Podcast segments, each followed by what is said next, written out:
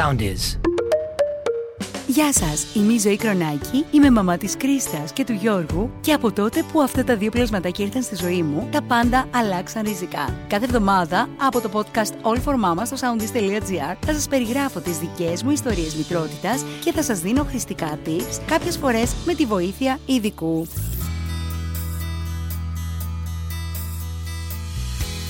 Γεια και χαρά σε όλους. Καλώς ήρθατε σε ένα ακόμη podcast από το All for Mama. Ελπίζω να είστε όλες και όλοι καλά. Είμαι η Ζωή Κρονάκη και σήμερα θα μιλήσουμε για ένα θέμα που απασχολεί πολύ πολύ όμως εμάς τις γυναίκες, μαμάδες, εργαζόμενες που προσπαθούμε να διαχειριστούμε τον χρόνο μας. Θα μου πείτε γιατί δεν είναι το ίδιο και για τους άντρες μπαμπάδες. Εννοείται. Αλλά από την άλλη επειδή κάποιες φορές ο κλήρος πέφτει στο γενναίο, νομίζω ότι λίγο παραπάνω εδώ βάση και βάρος θα ρίξουμε στο κομμάτι που αφορά στη γυναίκα μαμά εργαζόμενη.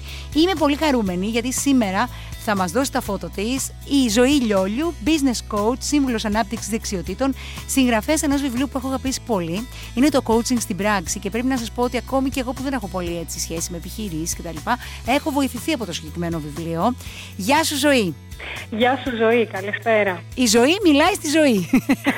Η ζωή με τη ζωή, για τη ζωή, έτσι. διαχείριση χρόνου. Έτσι, έτσι, έτσι. Σου μιλάω στον ελληνικό, γνωριζόμαστε, αλλά θέλω να νιώσουν και οι γυναίκες που μας ακούν οικία, γι' αυτό και προτιμώ πάντα τον ελληνικό. Πολύ ωραία. γιατί είναι αλήθεια ζωή ότι εμείς οι νέες μαμάδες, γυναίκες εργαζόμενες έχουμε ένα θεματάκι με τον χρόνο και τη διαχείρισή του, έτσι; Ακριβώς όπως το λες είναι ζωή και παρόλο που ακόμα δεν έχω γίνει μαμά, γνωρίζω όμως και αξιοποιώ βασικές τεχνικές διαχείρισης χρόνου και τις οποίες εφαρμόζω και με τους πελατες μαμάδες και μπαμπάδες που ενδιαφέρονται για να βελτιωθούν. Να πούμε εδώ, είναι πολύ σημαντικό να διευκρινίσουμε ότι αν ψάχνουμε τη μαγική συνταγή για μια τέλεια διαχείριση χρόνου, μάλλον θα απογοητευτούμε. Δεν υπάρχει. Δεν υπάρχει. Ακριβώς.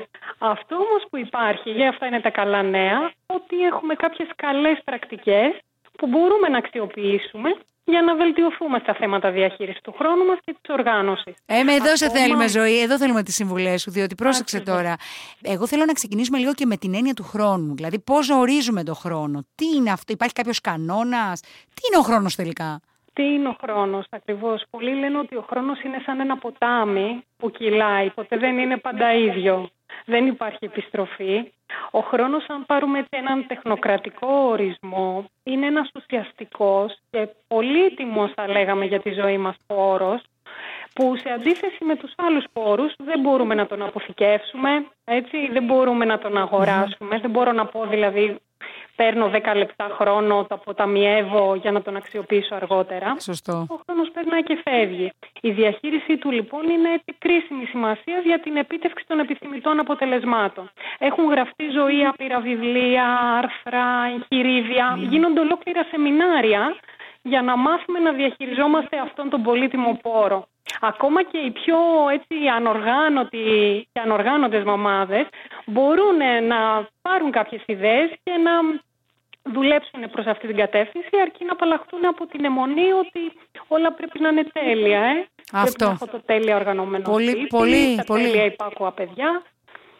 Πολύ σωστά το θέτεις αυτό το κομμάτι, γιατί αυτό που μας καταδιώκει στην καθημερινότητά μας και μας γεμίζει έτσι τύψεις και ενοχές είναι αυτή η πάλι με την τελειότητα.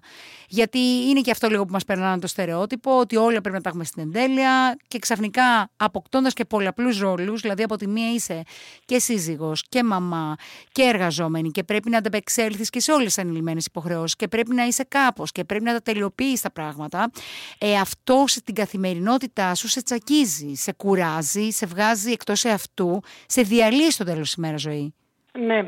Ναι, ζωή και φυσικά και η διαχείριση του χρόνου επηρεάζεται. Αν δεν είμαστε εμείς σε καλή συναισθηματική κατάσταση για να έχουμε το κουράγιο, όπως λες, και τη διάθεση να ανταπεξέλθουμε στις υποχρεώσεις, όλες αυτές οι σκέψεις είναι Να σου πω επίσης ότι έχουν γίνει αρκετές έρευνες από τις οποίες φαίνεται ότι ο δυτικός τρόπος ζωής δεν συγχρονίζεται με το βιολογικό μας ρολόι. Δηλαδή; Δηλαδή με το εσωτερικό ρολόι που έχει κάθε άνθρωπος μέσα του. Και με βάση αυτό λειτουργούν τα, τα γονίδια του. Έτσι λοιπόν... Ε, Μισό λεπτό. Πες μας, πες μας ένα παράδειγμα σε αυτό που λες να το καταλάβουμε. Το βιολογικό μας ρολόι είναι το εσωτερικό μας ρολόι. Είναι όταν εμείς ξυπνάμε, όταν το σύστημά μας, ο οργανισμός μας, τα γονίδια μας είναι έτοιμα και ξυπνούν και ξεκινούν τη δουλειά και μας δίνουν την ενέργεια για να κάνουμε όλες αυτές τις δουλειές που έχουμε να κάνουμε. Λοιπόν, να σου πω κάτι. Συγγνώμη σε αυτό τώρα θέλω να, να πω το εξής. Κάθε πρωί χτυπάει το ξυπνητήρι μου στις 7. Εμένα πολλές φορές με έχει προβληματίσει ότι ούτε εγώ αλλά ούτε και τα παιδιά σωματικά είμαστε έτοιμοι να ξυπνήσουμε εκείνη την ώρα. Όμως πρέπει. Γιατί εγώ πρέπει να ναι. ετοιμάσω κολατσιό, πρέπει να ετοιμάσω πράγματα για το σχολείο και τα παιδιά πρέπει να σκοθούν, να ετοιμαστούν για να πάνε στο σχολείο γιατί τα περιμένει από κάτω το σχολικό. Αυτό μάλλον εννοείς. Αυτό φαντάζομαι. Ακριβώς, ότι δεν έχουμε την ενέργεια. Δηλαδή το βιολογικό, το εσωτερικό μας ρολόι ακόμα δεν έχει ξυπνήσει. Μπορεί να χτυπάει το τεχνολογικό το ξυπνητήρι, αλλά το εσωτερικό μας ακόμα θέλει λίγο Και αυτό λοιπόν μπορεί να δημιουργεί κάποιες καθυστερήσεις, κάποια δυσκολία συγκέντρωση, κάποια κόπωση και να μας δυσκολεύει και στη διαχείριση του χρόνου μας και να επηρεάζει την, απόφαση, την απόδοσή μας. Πέρα όμως από αυτό, για τις νέες μαμάδες μιας και μιλάμε, ο ερχομός ενός νέου παιδιού που παίρνει βέβαια ευτυχία, παίρνει όμως ταυτόχρονα και πολλές αλλαγές. Τόσο στις προτεραιότητες, όσο και στον τρόπο με τον οποίο οργανωνόμαστε. Έτσι λοιπόν και αυτό επηρεάζει και την απορρίθμιση που μπορεί να υπάρχει στο εσωτερικό μας ρολόι. Το παιδί χρειάζεται φροντίδα, χρειάζεται χρόνο. Κάτι το οποίο μπορεί να μην έχει επολογιστεί από πριν. Και σαφώς ότι είναι αδύνατο για κάθε γονιό να προβλέψει τα πάντα από πριν. Όσο λοιπόν καλά προετοιμασμένοι κι αν είμαστε, ε, θα υπάρχουν ε, δυσκολίες στην ισορροπία στη νέα κατάσταση. Οπότε αυτό επηρεάζει τον τρόπο που διαχειριζόμαστε το χρόνο μας. Εκεί τι κάνουμε; Ε, εκεί τι μπορούμε να κάνουμε; Μπορούμε να κάνουμε κάποιες, ε, κάποιες βασικές αρχές είναι σε όλα τα βιβλία. Όποιο, όποιο έτσι εγχειρίδιο ανοίξετε για τη διαχείριση του χρόνου θα δείτε μία συμβουλή που λέει κάντε μία με όλες τις εργασίες σας. Λοιπόν, τι μπορεί να κάνει κάθε νέα μαμά; Να κάνει μία καταγραφή, απλή καταγραφή με όλες τις εργασίες που έχει να κάνει μέσα σε μια τυπική εβδομάδα. Μπορεί να το κάνει και για σε ημερήσια βάση, αλλά είναι ίσως είναι πιο χρονοβόρο. Οπότε αν το κάνει μια φορά την εβδομάδα για όλη την εβδομάδα, όπου θα καταγράψει όλες τις εργασίες, σούπερ μάρκετ, ραντεβού με τον γιατρό, επικοινωνία με το φροντιστήριο, μαγείρεματα πάντα που χρειάζεται να φέρεις πέρας αν είναι και εργαζόμενοι, να ολοκληρώσει την αναφορά που πρέπει να στείλει στο διευθυντή, να αναπτύξει το πελατολόγιο. Όλα αυτά, ό,τι έχω τα καταγράφω στη λίστα μου. Άρα λοιπόν, αυτό το πράγμα το κάνω, δηλαδή αυτή την οργάνωση, αυτή τη λίστα την κάνω μία φορά την εβδομάδα. Βάζει, ναι. φαντάζομαι, και η κάθε μία από εμάς μία συγκεκριμένη μέρα που τη βολεύει να το κάνει. Π.χ. τελειώνει η εβδομάδα, Παρασκευή λέμε τώρα, γνωρίζει λίγο πολύ το πρόγραμμα της επόμενης εβδομάδας, οπότε καταγράφει το τι θα κάνει την επόμενη εβδομάδα. Κάνει καταγραφές, όπως μου το λες, ε, από όλα τα κομμάτια. Δηλαδή, από τις δουλειές του σπιτιού μέχρι τα, το σχολείο των παιδιών, μέχρι τη δουλειά τον εργοδότη, όλα αυτά που πρέπει να παραδώσει. Σωστά; Ακριβώς ζωή. Και αυτή η λίστα μπορεί να γίνει χειρόγραφα, μπορεί να γίνει όμως και ηλεκτρονικά ή και φωνητικά. Ε, είναι ό,τι βολεύει στην κάθε μία. Ποιο εργαλείο τη βολεύει. Μιλώντας με κάποιους πελάτες, μου λένε Α, εγώ το έχω κάνει πολύ δημιουργικό και έχω πάρει χρωματιστά post-it. Τα γράφω μία δουλειά σε κάθε post και το κολλάω μετά σε έναν πίνακα που έχω σταθερό, εβδομαδιαίο και τα βλέπω κάθε τόσο τι έχω να κάνω. Είναι σημαντικό εδώ αξίζει να τα αφιερώσουμε λίγο χρόνο και να κάνουμε έτσι λίγο πιο ευχάριστη την εργασία αυτή, παίρνοντας ίσω και χρωματιστούς μαρκαδόρους, ό,τι θέλει κάθε μία. Ωραίο είναι αυτό. Από τα παιδιά μας, να δανειστούμε. Ναι, ναι, είναι ωραίο, είναι ωραίο αυτό, γιατί σου φτιάχνει λίγο τη διάθεση, έτσι. Ναι, το κάνουμε έτσι λίγο πιο παιχνιδιάρικο. Εν τω ε, μεταξύ, αυτό φαντάζομαι ζωή ότι το αναπροσαρμόζεις κιόλας. Δηλαδή, ό,τι μπορεί να τύχει, έχεις τον ορίζοντα μιας εβδομάδας μπροστά, το σημειώνεις, το εμπλουτίζεις τη λίστα σου, ας το πούμε έτσι, day to day. Ακριβώς ζωή είναι κάτι δυναμικό και μπορεί να αλλάζει και αυτό είναι που μας ενδιαφέρει. Θέλουμε να είμαστε ευέλικτοι, να προσθέσουμε και να φερούμε ε, σε αυτή τη λίστα εργασίες και υποχρεώσεις. Αφού λοιπόν κάνουμε αυτή τη λίστα, έχουμε καταγράψει όλες μα όλες τις εργασίες που έχουμε να κάνουμε σε μια εβδομάδα, είναι σημαντικό να αξιολογήσουμε την κάθε εργασία και να τη διαχωρίσουμε με βάση δύο κριτήρια. Το ένα κριτήριο είναι κατά πόσο μία εργασία είναι σημαντική Και το δεύτερο κριτήριο είναι κατά πόσο μια εργασία είναι επίγουσα.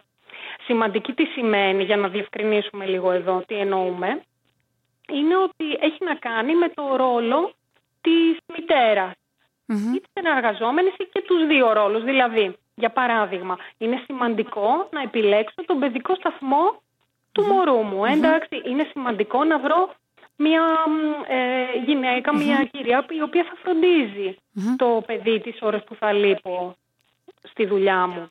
Επίσης, ως εργαζόμενη είναι σημαντικό να αναπτύξω την επιχείρησή μου, να βρω νέους πελάτες ή να ετοιμάσω το report που μου ζήτησε ο διευθυντής μου. Μάλιστα. Αυτές είναι σημαντικές εργασίες και επηρεάζουν την απόδοσή μου στον κάθε ρόλο, είτε της εργαζόμενης είτε της μητέρας.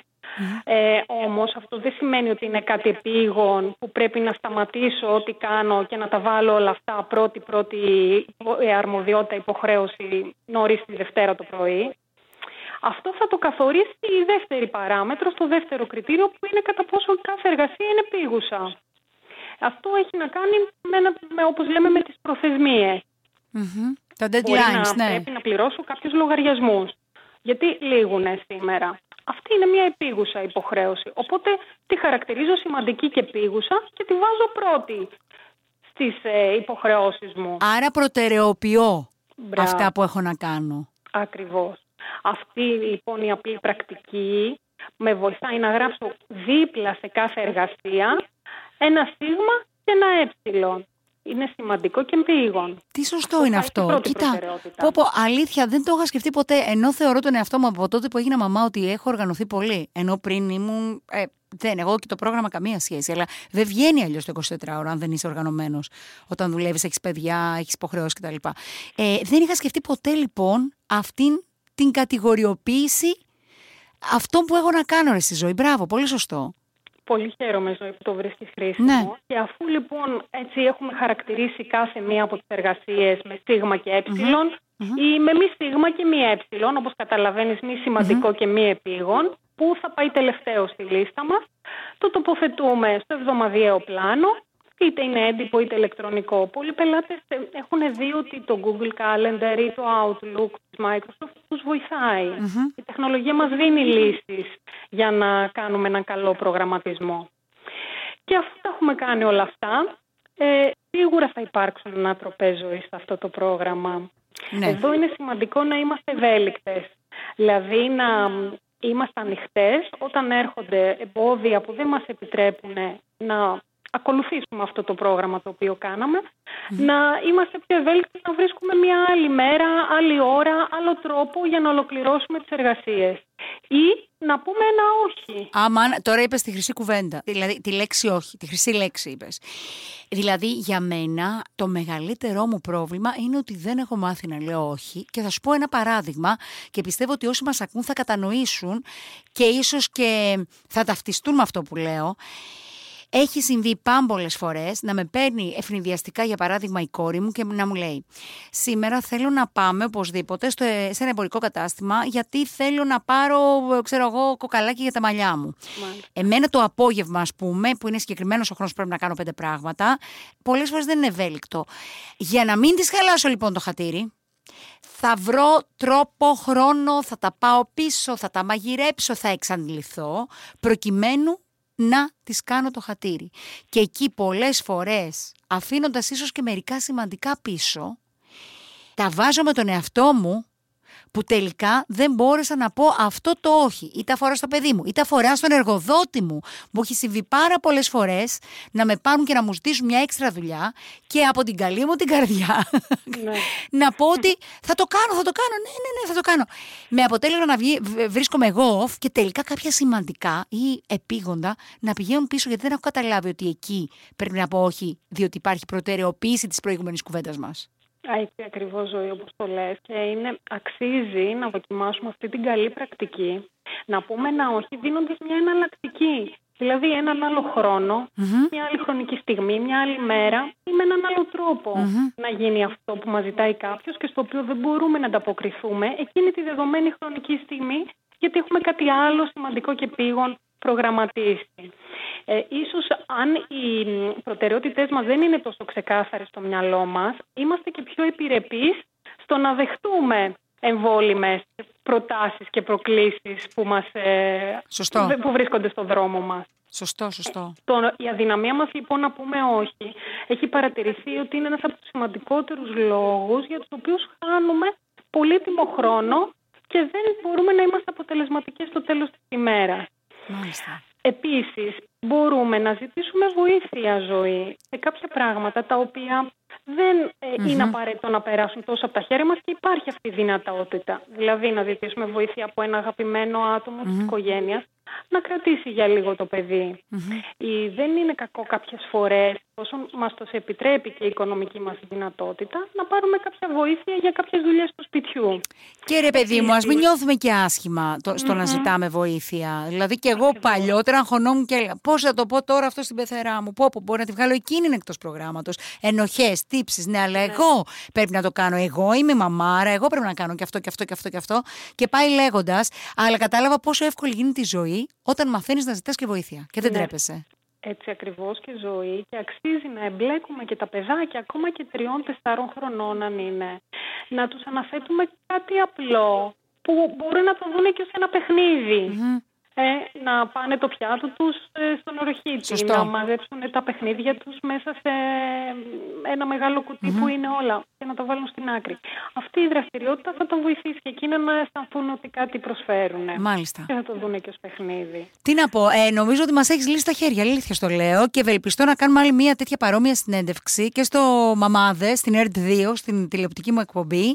Με χαρά, Ζωή. γιατί νομίζω ότι είναι ένα θέμα που μας απασχολεί πάρα πολύ. Πάρα πολύ. Και δες με 4-5 απλές πρακτικές, πώς μπορεί η καθημερινότητά σου τελικά να γίνει και πιο εύκολη.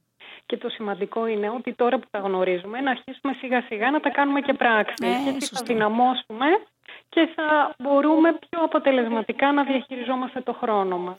Ζωή Λιόλιου, business coach, σύμβουλος ανάπτυξης δεξιοτήτων, συγγραφέας. Το coaching στην πράξη. Να πούμε και το site www.coachininaction.gr. Σε ευχαριστώ πάρα πολύ. Και εγώ σε ευχαριστώ ζωή μου. Να Καλή ευχηθώ. επιτυχία Ευχαριστώ πολύ. σε ό,τι κάνεις και στις μαμάδες στην εκπομπή που την παρακολουθώ ανελιπώς. Σε ευχαριστώ πολύ. Σε ευχαριστώ πολύ. Συνέχιζε έτσι να μας ενημερώνεις και είμαι σίγουρη ότι θα τα πούμε σύντομα. Και Είμαστε σε ένα μαζί. ακόμη podcast. Να είσαι καλά. Καλή συνέχεια. Ευχαριστώ πολύ. Ακολουθήστε μας στο Soundees, στο Spotify, στο Apple Podcasts και στο Google Podcasts.